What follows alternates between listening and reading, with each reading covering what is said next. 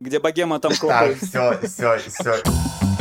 Йоу-йоу, всем привет, меня зовут Юра Котовский, я музыкант и редактор, и последние 15 лет я делаю медиа на тему культуры. Каждую неделю в подкасте Doomscroll им мы вместе с друзьями и коллегами обсуждаем избранные статьи из западных медиа. Здесь мы озвучиваем мнения самых респектабельных авторов мира. Поднимаем и разбираем необычные кейсы и думскроллим вместе с вами, думскроллим за вас. Сегодня в нашем выпуске Израиль или Палестина? Почему мы вообще делаем этот выбор? Главная тема недели. Франция будет платить сапожникам, чтобы защитить экологию. Внезапный акт заботы со стороны государства выглядит, по крайней мере, оригинально. Нобелевский комитет выбрал победителя в области литературы. Мы сегодня решили также разобрать один материал афиши. Думскроллим, думскроллим, Думскроллим, думскроллим, думскроллим, думскроллим, думскроллим, думскроллим, думскроллим, думскроллим, думскроллим. Добро пожаловать на подкаст Doom Скроллим. Сегодня со мной мой соведущий, редактор и журналист, хозяин подкаста не по возрасту, а по духу Витя Савин. Витя, привет, как у тебя дела и что нового? В Москву пришел снег, и поэтому я себя ощущаю как-то, ну, прям безумно странно, когда выхожу на улицу и понимаю, что с неба падает что-то белое. Я, я- я не понимаю, как можно нормально по-человечески сформулировать это ощущение. Возможно, я уже быстрее хочу весну опять. Слушай, мне вот такие вот природные явления. Сейчас вот эта вот новость, что в Париже нашествие постельных клопов. Я помню, до этого Нью-Йорк захватили сверчки. Может быть, это опять же натягивание совы на глобус, но иногда мне кажется, что природа как-то метафорично обыгрывает многие другие события, которые творят уже люди. Давай так, что к клопам, что к снегу, я скажу одно. Все мы знаем о том, что у природы нет плохой погоды, и каждая погода благодать. Для меня, допустим, те же клопы — это более решаемая проблема, потому что, когда начинается засилие подушечных клопов, ты просто меняешь подушки. А что делать со снегом, я не понимаю. Да, просто замените Париж. Слушай, в целом, на самом деле, типа, для Парижа это как будто бы ожидаемо. Сколько раз я не был в Париже, неудивительно, что там заводятся клопы с учетом количества мусора даже на улице. Все оконные карнизы — это буквально полки для вещей для местных бомжей, так что да. Полки для вечеринки клопов. Где богема, там клопы. Кстати, ты зря так полки для клопов. Один раз я гулял по Парижу и нашел на карнизе буквально учебник по теории медиа. Это меня до сих пор не оставляет. Это был Клоповий лекторий. Лекторник, клоповник. А, и также сегодня с нами наш специальный гость. Это админ, хотел сказать, телеканала, но нет, телеграм-канала Мемы Каца на каждый день. Его зовут Хитрый Лис. Он пожелал остаться анонимным. Привет. Как твое настроение? Всем добрый день. Настроение нормальное, но сразу предупреждаю, первый раз записываюсь на каком-то подобном подкасте, поэтому могу запинаться, заикаться, косячить не хуже самого Каца на стримах. Это в порядке вещей, а у тебя идет снег? Ночью шел, я в Москве нахожусь сейчас. Вроде бы за окном ничего не падает. Сейчас не идет. Хочу начать с э, темы российской оппозиции, потому что ты, очевидно, включен в эту повестку, где на данный момент происходит очередной срач. Для тех, кто не в курсе, то ли блогер, то ли политик, Максим Кац, очень популярный спикер, предложил оппозиции объединиться. Ребята из команды Навального против. У всех есть аудитория, и все друг на друга набрасываются, в общем, выясняют отношения. Как вы считаете, вот э, уехавшие из России политики, художники, музыканты, говорящие головы в YouTube, могут ли они издалека влиять на людей, которые остались в России, как-то улучшать их жизнь? Ну, я считаю, что, безусловно, могут. Сейчас нет никакого другого варианта быть оппозиционером и вести хоть какую-то деятельность политическую, если ты находишься в России. То есть в России зачищено политическое поле абсолютно полностью. Я не знаю, почему вот э, Александр Штефанов так долго держится, вот только недавно и на агентом стал. Он не то чтобы политический, но у него довольно резкие тоже высказывания. Удивительно, как он не боится. Человек супер смелый, супер респект ему за это. И я все-таки считаю, что, так немножко возвращаясь э, назад, к самому вопросу и тому, как он был поставлен, я считаю, что Максим Кац, безусловно, является политиком, потому что политик – это не только тот человек, который занимает какую-то должность, и не обязательно тот человек, который занимает должность, а скорее человек, который двигает некую свою повестку, свои идеи, у которого есть аудитория. То есть можно,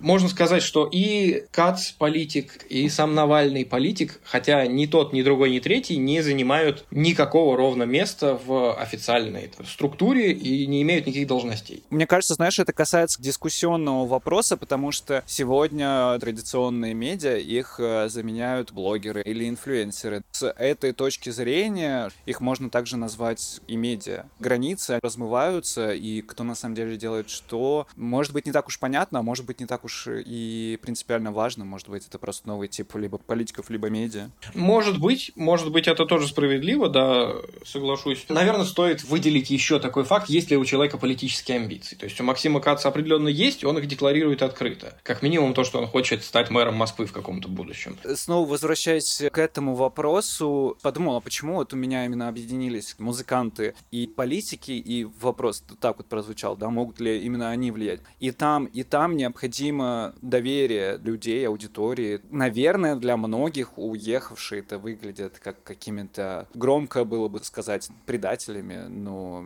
доверие к ним, наверное, ниже. Я не воспринимаю этих людей как предателей. Я вот э, не соглашусь с Антоном в том плане, что невозможно вести эту деятельность из России. Ну, нет, на мой взгляд, все-таки э, если реально есть желание там у человека до последнего оставаться и что-то делать, то э, ты остаешься в России. Но при этом я не рассматриваю уезд как предательство. Да, это тоже очень важно очертить. При этом, с другой стороны, здесь есть тоже очень важная вещь, потому что, ну, все равно, когда ты не находишься в России больше трех месяцев, ты начинаешь постепенно терять э, связь с э, культурным кодом, связь здесь происходящим. И когда ты вещаешь те или иные вещи, находясь там условно в Европе, при том, что ты не был в России уже там, например, год, ты какие-то вещи совершенно по-другому воспринимаешь. И в каких-то, может быть, даже абсолютно бытовых мелочах тебя по-другому начинает воспринимать аудитория. И от этого мы тоже никуда не уйдем. Если мы разговариваем именно о российском бюрократическом политическом аппаратах, я не понимаю, как это именно сейчас можно начать менять. То есть в целом они могут, но пока как будто бы никто не понимает как. Хочу вот такой пример привести. На днях меня он очень как-то вдохновил и порадовал. Феминистское антивоенное сопротивление. У них есть такой проект, где они собирают, верстают газеты, которые можно распечатать и положить в почтовый ящик, дать почитать маме, бабушке. И при этом эти газеты лишены активизма, то есть они пробуют добиться своих целей, подавая это все с эмоциональной человеческой точки зрения. Этот проект, как пример, пример, он мне очень понравился. Девчонки находятся далеко за границей, но вот таким образом они все равно сохраняют какую-то связь с людьми на земле. Мы наконец-то берем статью из русскоязычного медиа, за что я очень давно топил. И сегодня у нас материал из афиши Дейли, который написал Ваня Жиркин. Юн Фосса получил Нобелевку по литературе. Почему мы опять не знаем Нобелевского лауреата? Критики и эксперты Нобелевского комитета называют его там одним из главных писателей современной Норвегии, живым классиком. Его романы переводят там на 40 плюс разных языков. Но вот лично для меня, для простого жителя России, Москвы, кто вообще такой Юн Фоссе? Я не понимаю понимаю. Ключевое, к чему приходит эта статья, это очень интересный вопрос. Что значит вообще формулировка, с которой ему дали эту премию? А ему дали премию буквально за новаторские пьезы и прозу, которые выражают невыразимое. С одной стороны, у меня сразу появляется вопрос, что такое выразить невыразимое, как будто бы для этого нужна литература, да, чтобы выразить то, что там все остальные люди условно не могут произнести словами.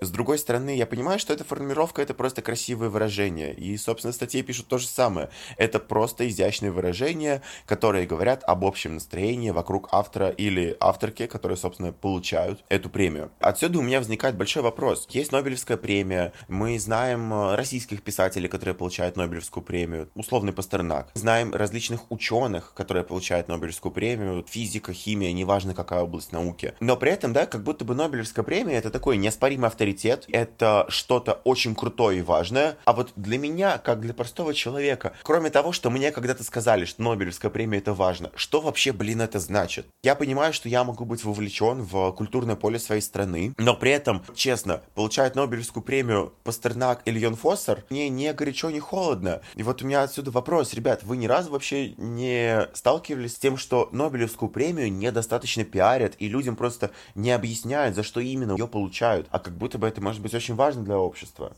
Нобелевская премия, в принципе, в последнее время, на мой взгляд, очень субъективный, стала тоже политическим каким-то инструментом. Особенно Нобелевская премия мира, ну и такие премии, которые выдаются за вещи, которые можно оценить только субъективно, как литература. Как можно выставить какую-то оценку по какому-то четкому параметру Мгм. литературному произведению? Ну, ни- никак. Нужно ли сейчас пиарить такой инструмент, потому что, к сожалению, вот он все больше и больше теряет в своей какой-то непредвзятости. Я не знаком, честно, с этим конкретно автором, но подозреваю, что так называемая западная повестка тоже уже просочилась и в э, литературные премии. То есть, если ты не учтешь какие-то моменты касаемо меньшинств, неполиткорректные какие-то выражения допустишь в своем произведении, каким бы ни было гениальным, его не могут в список там, претендентов на получение Нобелевской премии, потому что это вызовет какой-то мировой скандал. Может Мгм. вызвать. Также не, не знаю, насколько это сейчас вообще премия показывает уникальность и прорыв, и не знаю, исходя из этого, стоит ли это больше пиарить или нет. Я думаю, что все-таки пусть оно, может, лучше так и остается, как сейчас. Все-таки это не что-то гиперважное. По большей части интересуется супер узкий круг людей. Физики интересуются Нобелевским премием по физике, э, писатели по литературе. Это все равно не будет интересно обычному обывателю. Ребят, тут вопрос немножечко в другом. Наука и научное знание движет наше общество. Когда в обществе заканчивается свобода, последняя инстанция, в которой свобода есть всегда, это научное знание. Так, а при чем тут литература? Вот, я объясню, а как минимум потому, что язык — это одна из таких первичных субстанций, с которыми мы соприкасаемся. Есть пример Юна Фосса, которого там мы с вами, да, никто не читали. Можно взять примеры других нобелевских лауреатов. Светлана Алексеевич из Беларуси. Есть э, Пастернак, есть Шолохов. Ну, э, это же тоже часть нашей жизни. Как будто бы, если люди получают эту премию, значит, это реально отражает важные современные проблемы. Но при этом до людей это совершенно не доносится. Подожди, ну это какая-то обратная логика, что ее, раз ее вручают, значит она важна. Вопрос, почему в Нобелевке помимо научных дисциплин есть еще премия в литературе? Зачем премии мира вручили а, Обаме, да, да, премию да, было. мира за то, что он темнокожий президент США? Вот это, конечно, да, человек сделал просто многое для этого. Я вам могу процитировать, за что ее давали именно по литературе. Я тут зашел на список лауреатов Нобелевской премии на Википедии. Здесь прям по каждому автору написано, за что ему давали. Значит, точные богатые образы, которые дали читателям по-новому взглянуть на реальный мир. За умопомрачительный реализм, который объединяет народные сказки с современностью. За искусство памяти, посредством которого рассказал о самых непостижимых человеческих судьбах и жизненном мире оккупации в рамках эмоциональной силы открыл пропасть под нашим иллюзорным чувством связи с миром. Вот исходя из этих даже общих формулировок, можно было бы порассуждать, а за что ее дают. Необычайный реализм, там что-то там сказок. Ну а как это оценить объективно? Ни- никак. Кто этих экспертов подбирает каждый раз? Кто понимает их непредвзятость и оценивает их непредвзятость? Это суперсложные вопросы, на них нет ответа. Когда мы говорим о Нобелевской премии, тут же идет вопрос про выделение чего-то выдающегося. Когда мы говорим про что-то выдающееся, невозможно определить критерии. То есть даже, я не знаю, условно, мы уйдем от литературы, мы возьмем Нобелевку по физике, да, и, по-моему, в одиннадцатом году, могу ошибаться, Нобелевку получили ученые, которые изобрели графит. А, Для меня, как для обывателя, что такое графит, честно, ну, там, сильно тоже не говорит. Я знаю, что из него делают там какие-то космические паруса очень тонкие, очень легкие.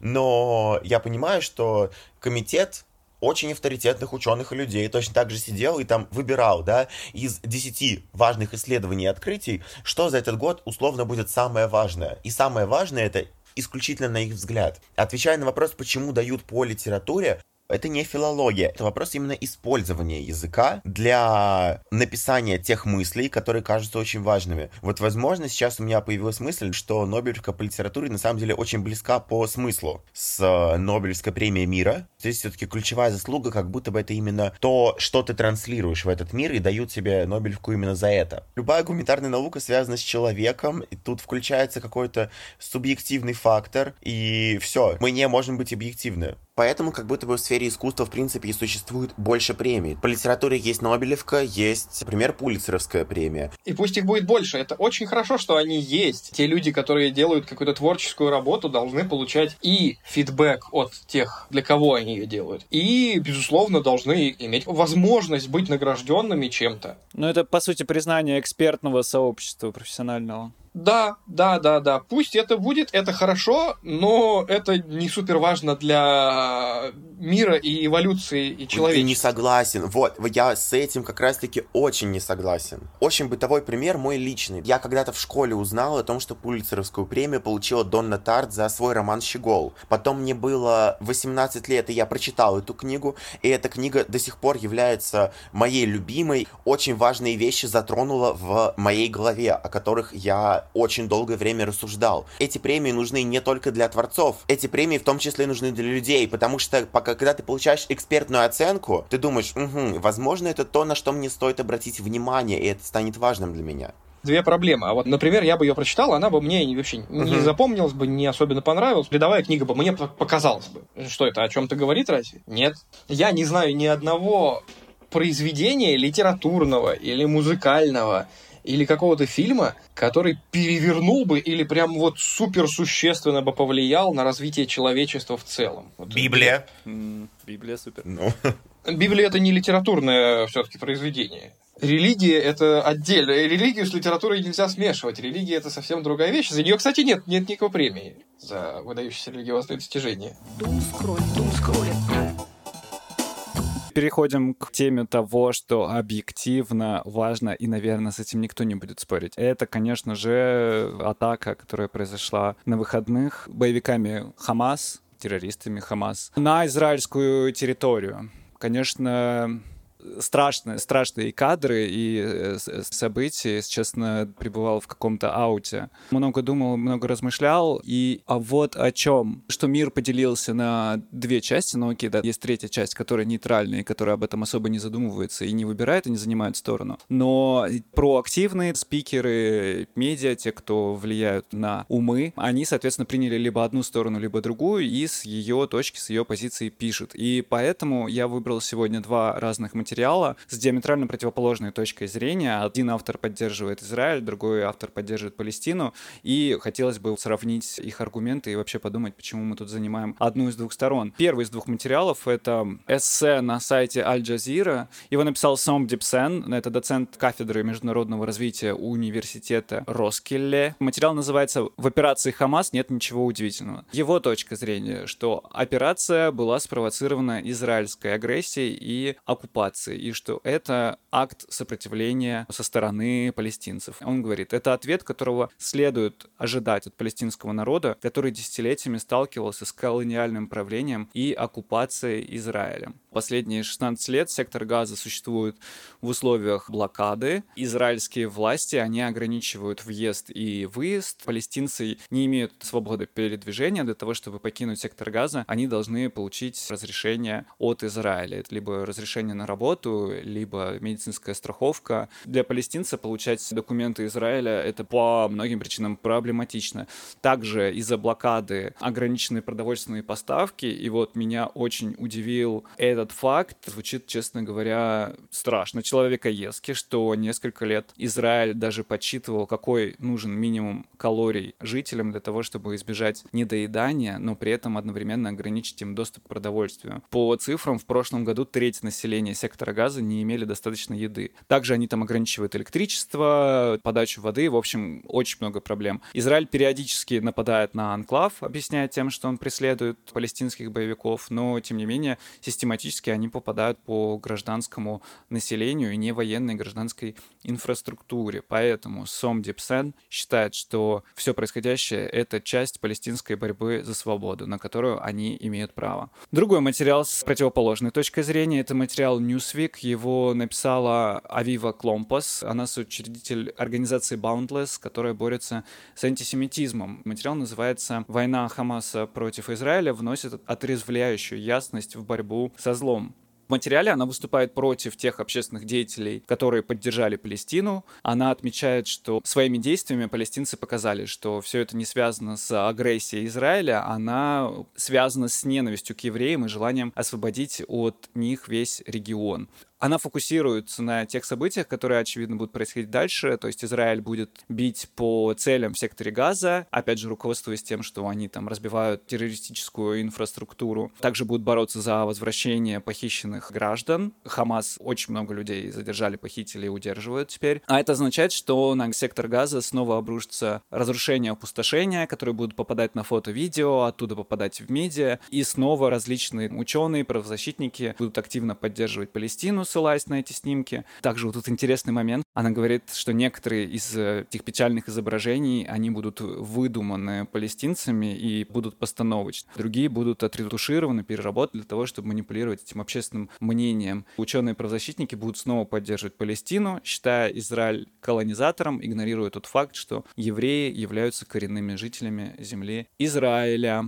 Есть две позиции, я тут вас спрошу сначала про третью позицию. Есть такое распространенное мнение, что, мол, я не поддерживаю ни Израиль, ни Палестину, я за то, чтобы насилие закончилось, люди не страдали, друг друга не убивали и крови не было. Мне кажется, эта позиция инфантильной. Сейчас мы там скажем, вот, Палестине нужно уйти, отойти, но тогда мы игнорируем тот факт этой блокады, да, которую я описал. Есть позиция, мы против насилия. Как вы считаете, что плохого в ней, почему мы должны выбирать одну из двух сторон, почему у нас должно быть мнение какое-то на этот счет. Ну, человек, конечно, в принципе свободен в выборе своих убеждений, мыслей, того, что он хочет говорить. Поэтому я не вижу для себя возможности осуждать призывать как-то наказывать тех, кто ведет себя, как вот это назвали, а еще в отношении российско-украинского конфликта их назвали коты Леопольды. Мы вообще за мир во всем мире, и не надо друг друга стрелять. Для себя лично я уже считаю недопустимым в таких вопросах, где речь идет о жизнях и смертях людей,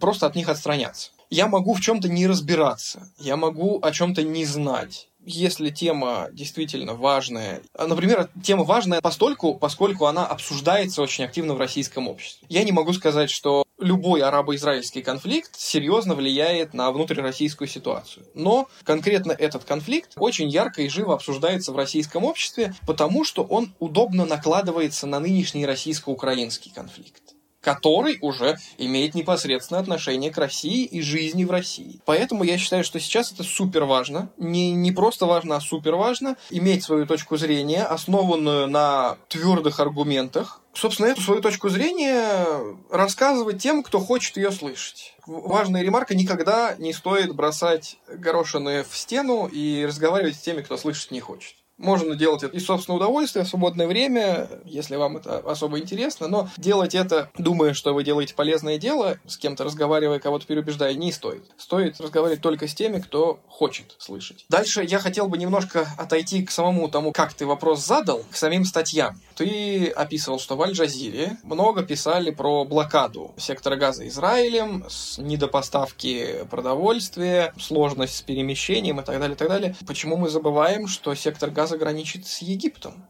У него есть э, граница с Египтом совершенно такая же, как с Израилем. И египтяне почему-то тоже построили там бетонную стену, тоже поставили блокпосты, и пограничников поставили охранять эту стену и посты. В чем проблема, если Израиль объявляет даже полную, допустим, блокаду, все ничего не поставляет? В чем проблема завозить что-то из Египта? Это какая-то такая подтасовка для тех людей, которые просто не в курсе, как выглядит карта. Из противоположной статьи Ньюсвиковская статья, где журналистка пишет, что будут отретушированы какие-то записи в будущем ударов по гражданской инфраструктуре и будут постановочные записи. Я думаю, что будут, но они не отменяют самого факта совершения военных преступлений и настоящих ударов по гражданской инфраструктуре, настоящей гибели гражданских лиц. Какая моя позиция? Мне очень близок метод обозревания любых конфликтов от э, команды Conflict Intelligence Team и Руслана Левиева. Из всех, кого я сейчас знаю, военных аналитиков, они мне кажутся наиболее непредвзяты. И сам Руслан Левиев неоднократно говорил, что не бывает и не было еще в истории человечества ни одного вооруженного конфликта, где была бы хоть какая-то страна, которая не совершила ни одного военного преступления. И те, и другие эти преступления будут совершать. Тут вопрос даже не в том, как отретушировать кадры или как снять постановочные, а вопрос в том, как это все подсвечивает. Если ты подсвечиваешь ситуацию только с одной стороны, то у тебя и выходит картина, то, что Израиль объявляет блокаду сектору газа, и они не могут получить продовольствие, забывая о границе с Египтом. Если ты подсвечиваешь только удары по жилым домам в самой Газе, то забываешь о том, что не просто так Израиль поднял боевую авиацию в воздух и не просто так тратит довольно дорогие ракеты на уничтожение жилых домов. Так что очень правильно читать с двух сторон мнения. Моя позиция лично, я поддерживаю Израиль, конечно, в, этой, в этом конфликте, но как бы мне ни было, может быть, приятно читать про израильские статьи, я всегда стараюсь себя держать в руках на теме того, что что-то может быть приукрашено, что-то где-то может быть какая-то ангажированность. Как бы мне тоже ни было неприятно, например, читать статьи с противоположной стороны, я считаю, что все равно их нужно читать, чтобы понимать, как люди мыслят, чем люди мыслят и что видят те, кто читает исключительно ту сторону. И это касается не только одного этого конфликта, это касается вообще любой темы. Вот у меня, наверное, в этой ситуации как раз-таки то самое третье стороннее мнение. Объясню почему. Я могу сесть и пытаться рационально об этом рассуждать, о том, что там Израилю выделили часть территории Палестины в свое время, поэтому понятен их интерес. Не ок то, какими инструментами сейчас пользуется Палестина и сектор Газа за счет денег, которые им дает Иран на это, именно Хамасу не ок то, что в одном из федеральных законов Палестины провозглашено полное уничтожение Израиля к... В, военной доктрине. Да, да, да, военной доктрине. Не круто, что полное уничтожение значит, что и христианские святыни, важные для половины мира, будут уничтожены. Но я ненавижу на самом деле такие обсуждения войны по одной простой причине. Потому что война — это огромная и важная для людей субстанция, я бы сказал, да, а, во время которой идет убийство других людей. Как бы я сейчас, сидя в Москве со стороны, не пытался анализировать происходящие события в Израиле и Палестине, у меня нет близости к этому. Я не могу понять, что ощущают люди в Израиле и что ощущают люди в Палестине. Другой пример еще приведу. Очень многое в свое время перевернула одна из серий Масяни. Не помню, кстати, Куваев признанный агентом или нет, по-моему, признан. Она называется Санкт-Мариуборг. Там есть такие очень сложные моменты. В принципе, серия строится вокруг того, что мы живем как бы в альтернативной реальности,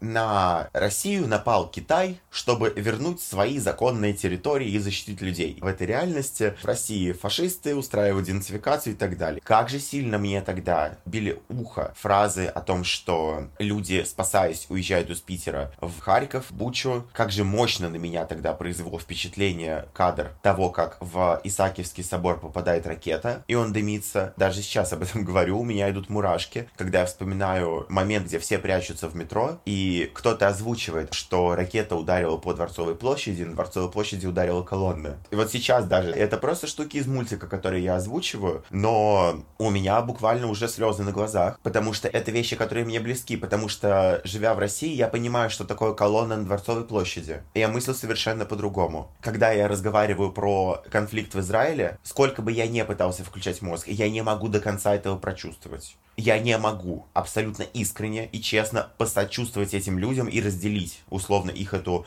боль, включить какие-то механизмы размышления, принятия решений. Именно поэтому, когда речь идет о войне, я, как правило, занимаю ту самую третью позицию.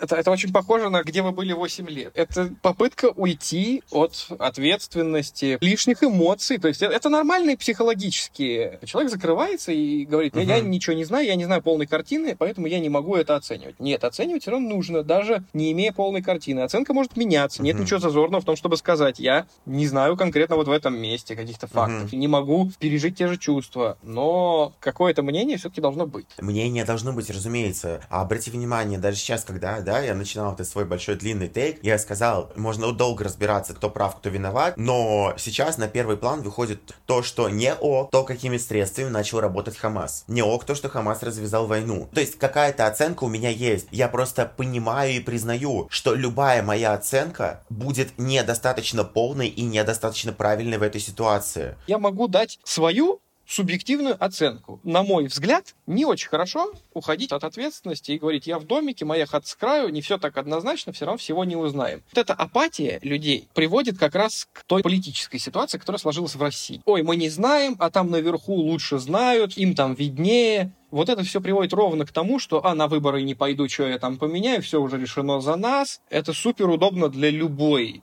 недемократической власти, когда люди в обществе так думают массово. И это очень вредно начинать с того, что по какому-то конфликту, по какой-то яркой, острой, резонансной теме я не буду занимать позицию. Всегда это перерастает в то, что человеку становится удобно этот психологический прием самозащиты использовать на всем остальном. Хорошо, да, важно занимать какую-то позицию. Другой вопрос совершенно. Не каждая позиция в любой момент времени должна быть озвучена. Любая моя позиция по этому поводу реально должна остаться просто при мне и условно, да, при моем окружении, которое находится здесь в Москве. Я не говорю, что каждый человек должен стать ярким оратором и каким-то спикером на народные массы. Нет, я и говорю о том, что если у тебя нет никаких там медиаресурсов, ты не публичная личность, ты просто человек, у тебя меньше ответственности. Она при этом есть. У меня есть ответственность, например, за то, что я говорю на 2000 человек, которые читают телеграм-канал. Это супер мало в мировых масштабах. Это все равно у меня больше ответственности, чем у человека, который говорит на 10 своих друзей. Но каждый из нас с кем-то говорит, этот подкаст явно не слушают полярники,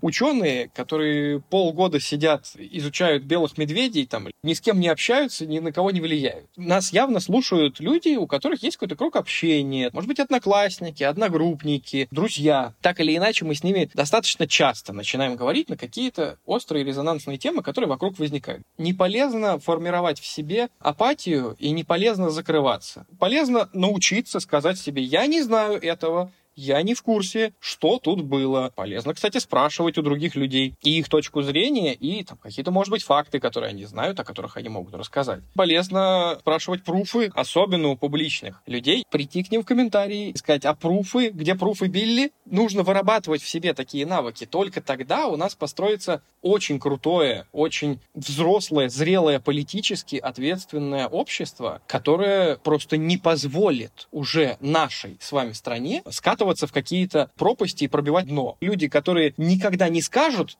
ой, там все решат за нас, я маленький человек, ни на что не влияю, а которые возьмут и пойдут, блин, на выборы, напишут что-то в соцсетях или поговорят с родителями. Это настолько близкие люди, и там родственники, в принципе, настолько близкие люди, с которыми даже не работает сказанный мной ранее тейк о том, что нужно говорить с теми, кто хочет слышать. Нет, с близкими нужно говорить в любом случае. Вот это прямо исключение. Еще в плане единомышленников. Тот же Кац всегда говорит о том, что очень полезно видеть сторонников. Хотя понятно, что мы супер маленький паблик, который не может повлиять ни на какую такую ситуацию. Но, может быть, это донесется от нас, там начнет накапливаться какой-то снежный ком, я надеюсь. Мы запустили фишку, что добавьте на свой никнейм эмодзи единорога, потому что единорог — это отсылка к... Сам Кац, собственно, принес на дебаты с Майклом Наки игрушки единорогов и подарил Майклу Наки и... Вылетело из головы имя. Тихон Зятько подарил им по игрушке. Это было само по себе отсылкой на слова певчих с ФБК о том, что идеи Каца об объединении оппозиции — это продажа розовых соплей единорога. Я уже не помню конкретную формулировку ссылку. Ну, вроде бы так. Я объявил, что этот символ, который можно поставить на никнейм в Телеграме, это совершенно безопасно, и это покажет друг другу людей, которые разделяют точку зрения Каца в плане объединения оппозиции. И если я сам сторонник объединения оппозиции, то мне приятно видеть, когда в каких-то чатах, может быть, пусть это профильные чаты, где люди обсуждают только политику, и там все равно приятно видеть, когда опа, мелькнула картинка, опа, мелькнула картинка, опа, еще мелькнула. И ты видишь, у тебя уже много людей, которые мыслят плюс-минус как ты, разделяют твои идеи. Это очень сильно мотивирует, такая мелочь.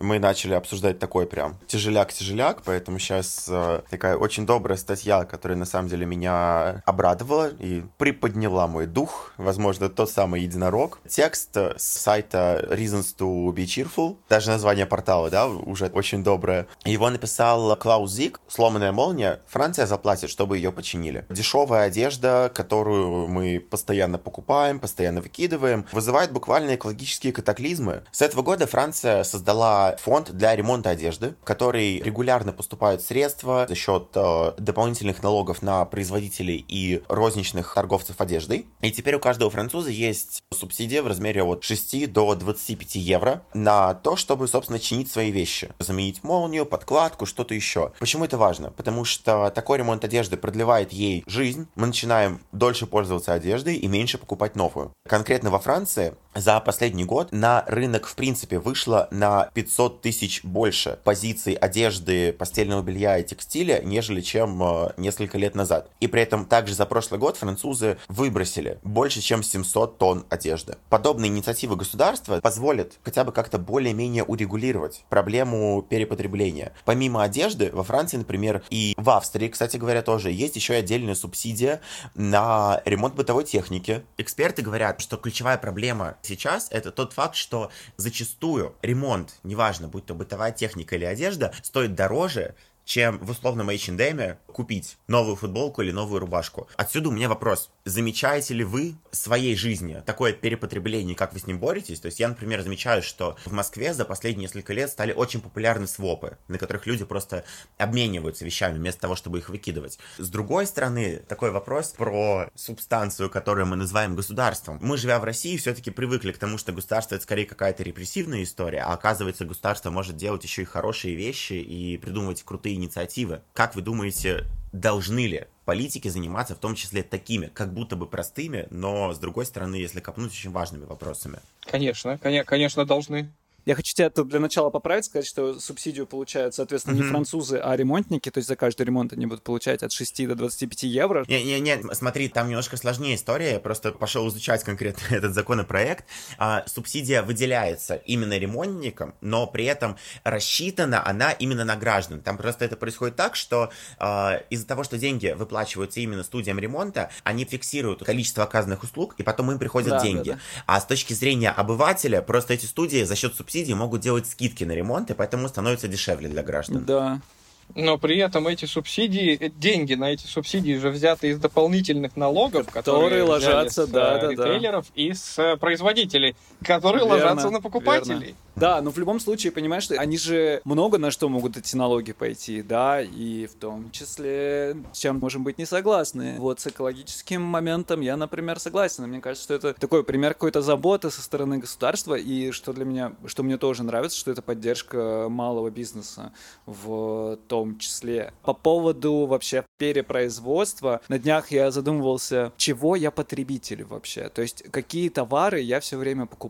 Я очень плохой потребитель у меня нету, по-моему, вещей, которые я новыми купил. На меня не работает ни реклама, ничего. Uh-huh. Я вот в свою жизнь вообще не впускаю никакие вещи. И вся одежда, которая у меня есть, она мне досталась как-нибудь. Кто-нибудь меня дал, или в секонде максимум там я ее нашел. Сейчас не очень понимаю, зачем покупать новые вещи, когда их действительно столько в мире. Не знаю, не знаю. Я еще хотел сказать про классный фильм. Это фильм Агнес Варде, французская режиссерка называется «Собиратели и я», документальное кино, и он посвящен людям, которые собирают продукты, вещи, много мини-интервью с очень разными героями. Тоже происходит во Франции. Очень этот фильм вдохновил и порадовал, удивил. То есть, с одной стороны, она говорит, что да, есть люди, которые голодают, а с другой стороны, после, например, сбора урожая картофеля, там остаются тонны этого картофеля вот на полях Франции. Если люди их не соберут, то ну, он просто сгниет. Местные жители, они понимают, где, когда нужно приехать, там, собрать картофель. У них есть закон относительно винограда, что есть сезон сбора винограда, а потом весь виноград, который там остался, любой человек может приехать и собрать его себе, сделать вино, сделать все, что угодно. Это mm-hmm. на законодательном даже уровне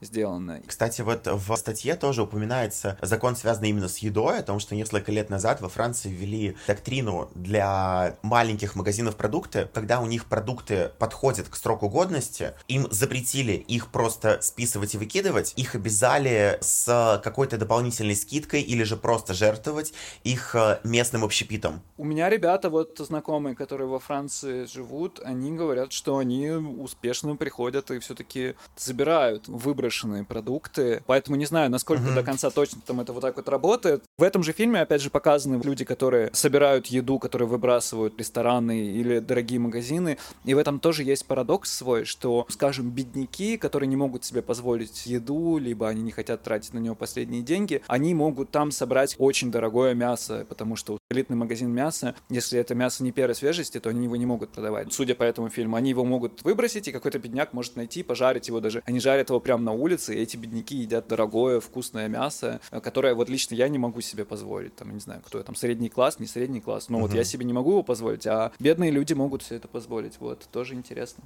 Я могу про себя сказать, что ну, я такой человек, который покупает вещи хоть и новыми, в плане одежды, например, но я стараюсь носить всю эту одежду до конца. То есть я, я люблю использовать вещь на максимум, чтобы это ни было. Как яркий пример, у меня четыре футболки, в которых я ходил в спортзал, занимался. Я в них ходил, наверное, лет пять. Чисто на тренировке подряд. Ты идешь на тренировку, там потеешь, она намокает, потом сразу дома ее в стирку кладешь. То есть каждый раз после первой же носки она стирается. Вот я прям ждал, я купил уже новые, скоро буду, короче, в них ходить, но принципиально их не надевал, пока на тех дырки прямо не появились. Где-то уже по шву начала расходиться, я такой, во, все, значит, эту футболку можно наконец-то дорвать, и не люблю выкид, либо на переработку можно сдать, либо на тряпки пустить, потому что там дом периодически тряпки тоже пригождаются. И в плане того, должно ли этим заниматься государство, регулировать такую сферу, да, обязательно я считаю, что должно. Я считаю, что в прекрасной России будущего мы заварим все мусоропроводы и убедим людей, что мусор надо сортировать, что-то из него можно использовать, что-то из него можно переработать, что-то из него можно превратить в энергию. Потому что насколько бездарно сейчас у нас э, эти мусорные полигоны существуют, это просто, конечно, кошмар. Да, да, и при этом пока что мы живем в реальности, в которой вроде как там в половине московских дворов есть отдельные ящики для сортировки, но а половина жителей ими не пользуются, б все равно из каждого ящика их все весь мусор сгребают в одну и ту же машину и везут на один и тот же мусоросжигающий завод. В одну машину не знаю, потому что я вижу, все-таки ездят два типа мусоровозов. Вот эти синенькие и коричневенькие. И Они вроде собирают каждый своего цвета баки. А, но что происходит потом с этим мусором, я не знаю. Может быть, это все на, на один и тот же завод реально везут Мгм. или нет. Потому что ни- никто, никто не сортирует реально, никто не пользуется, Да. нет никаких Никакой не пропаганды, убеждения, почему надо сортировать. Я тут не думаю, что помогут штрафы высокие, там, как э, в Нидерландах, что ты выкинул не в тот день а, мусор, или там, я не знаю, пакет у тебя неправильный, 100 евро штраф. Но, может быть, какие-то нужно бонусы, наоборот, делать, какие-то пряники раздавать за правильную сортировку. Слушай, а в Нидерландах это даже не столько репрессивно, как человек, который прожил полгода в Гааге, а, там в другом вопрос. Просто мусорные машины приезжаются по улице только по четвергам, и ты можешь выкинуть мусор э, по пятницам э, с утра. И, соответственно, ты можешь реально вынести мусор и поставить у своей квартиры э, только в четверг вечером, потому что иначе он там будет стоять и вонять очень сильно. Там просто нет других вариантов. Ну, в каждом городе, я так понимаю, что свои правила, потому что где-то Мгм, есть эти да, баки это конечно. подземные, которые с карточкой специальной, которую надо прикладывать. Где-то вот машины ездят. В Германии тоже, насколько я знаю, там разные машины в разные дни ездят. Да, и ты должен, да, типа, да. там, пластиковый мусор во вторник выкинуть, э, органический мусор в э, среду и пятницу и так далее. Мгм. Я нахожу сексуальную идею компоста. Вот, переработку. Компост супер. Переработку Да. органически. Как, как это реализовать в городах? Ну там какие-то, там нужно дома какие-то компост- станции компост ставить. там супер, но- Компост вообще Но, но то, что ты находишь ее сексуальной, конечно, у меня вызывает вопросы. эмоционально привлекательный. Блин, ну это же природа органично. Представляешь, у тебя, ну как бы ты, там не все вот это вот в, в помойном ведре все, знаешь, какое-то такое, да, да, там, не Так, знаю, вот всё, этот пластик, всё, не- не какой-нибудь надо, пл- не пластик, надо, и на нем надо, там морковка пожалуйста. вот эта вот висит там мокрая, знаешь, какая-то. А, а у тебя вот есть какая-то зона. это там- тема без фаллических символов. Подожди, это... Как, как раньше же выбрасывали мусор реально в ведрах, не- несли к мусорке. О, да. Там еще газетка О, это нет, внизу этого о, ведра, нет, надо вот это не сексуально, вот это не сексуально. Газетка вот это внизу. Не, к- не к ночи будет упомянуто, всп- вспомнуто. Да. Газетка внизу. Да, я помню это, я помню это было, было. Ужас. Вот компост, он такой, он мирно себе там. Ну, компост это классно, но в городе, к сожалению, это М. никак. Ну там, Это что, во, во- там же можно, там же может, там же есть, наверное, да, вроде. Я не знаю, я не изучал вопрос. Мне казалось, что там есть какая-то условно база, ставишь ее там себе рядом с мусорным ведром и туда все. Но в целом, да, как бы этим можно удобрять почву, что еще с компоста можно делать. Там много чего. Ну, мо- можно еще, кстати, использовать э, там какие-нибудь дотации сделать и застройщикам, например, в новостройках обязывать, э, где квартиры с ремонтом делать эти измельчители, все смывать в э, канализацию. Да, да, да, тоже, кстати. Ну, не, не знаю, насколько это хорошо, насколько там будут справляться с э, очистные сооружения, всякие отстойники, что там будет происходить, не, не будут ли у нас торфяные болота потом во всех отстойниках. А, измельчители тоже секси. Ну что, это все на сегодня. Спасибо всем, кто нас слышал. Спасибо всем, кто был сегодня с нами. Расскажу, какие темы мы сегодня обсудили. Израиль или Палестина? Кого выбираете вы и зачем этот выбор нужно делать? Нобелевская премия по литературе. Что это для нас всех значит? Или может это не значит ничего? А также то, как Франция будет платить сапожникам для того, чтобы защищать экологию и поддерживать малый бизнес. И вообще формировать прекрасную Францию будущего. Если вам понравился выпуск, ставьте сердечко в Яндексе, ставьте оценку в Apple Music, подписывайтесь на наш Телеграм, ссылку вы найдете в описании. Кстати, подписывайтесь на мемы Каца на каждый день, ссылочка будет в описании. Мы в своем Телеграме, кстати, вот там вы найдете ссылки на эти все материалы, а также на что-нибудь еще, что мы там в эпизод не взяли, например. Над сегодняшним эпизодом работали редактор и монтажер Юра Котовский, второй редактор, соведущий Витя Савин.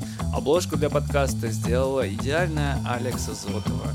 Вот, вот кто работал. Возвращайтесь через неделю. В следующую среду эфир будет вести Витя и Ира. Специальные гости станет Зоя Алексеева из подкаста «Окей, Зумер». Спасибо, Хитрый Лис. Спасибо, Витя. Было интересно, приятно. Классно провел время. И надеюсь, вы тоже. Спасибо вам, зовите еще. Приятно было познакомиться и провести. С почином тебя, кстати, Хитрый Лис. Твой первый подкаст. А, да, да, спасибо, спасибо.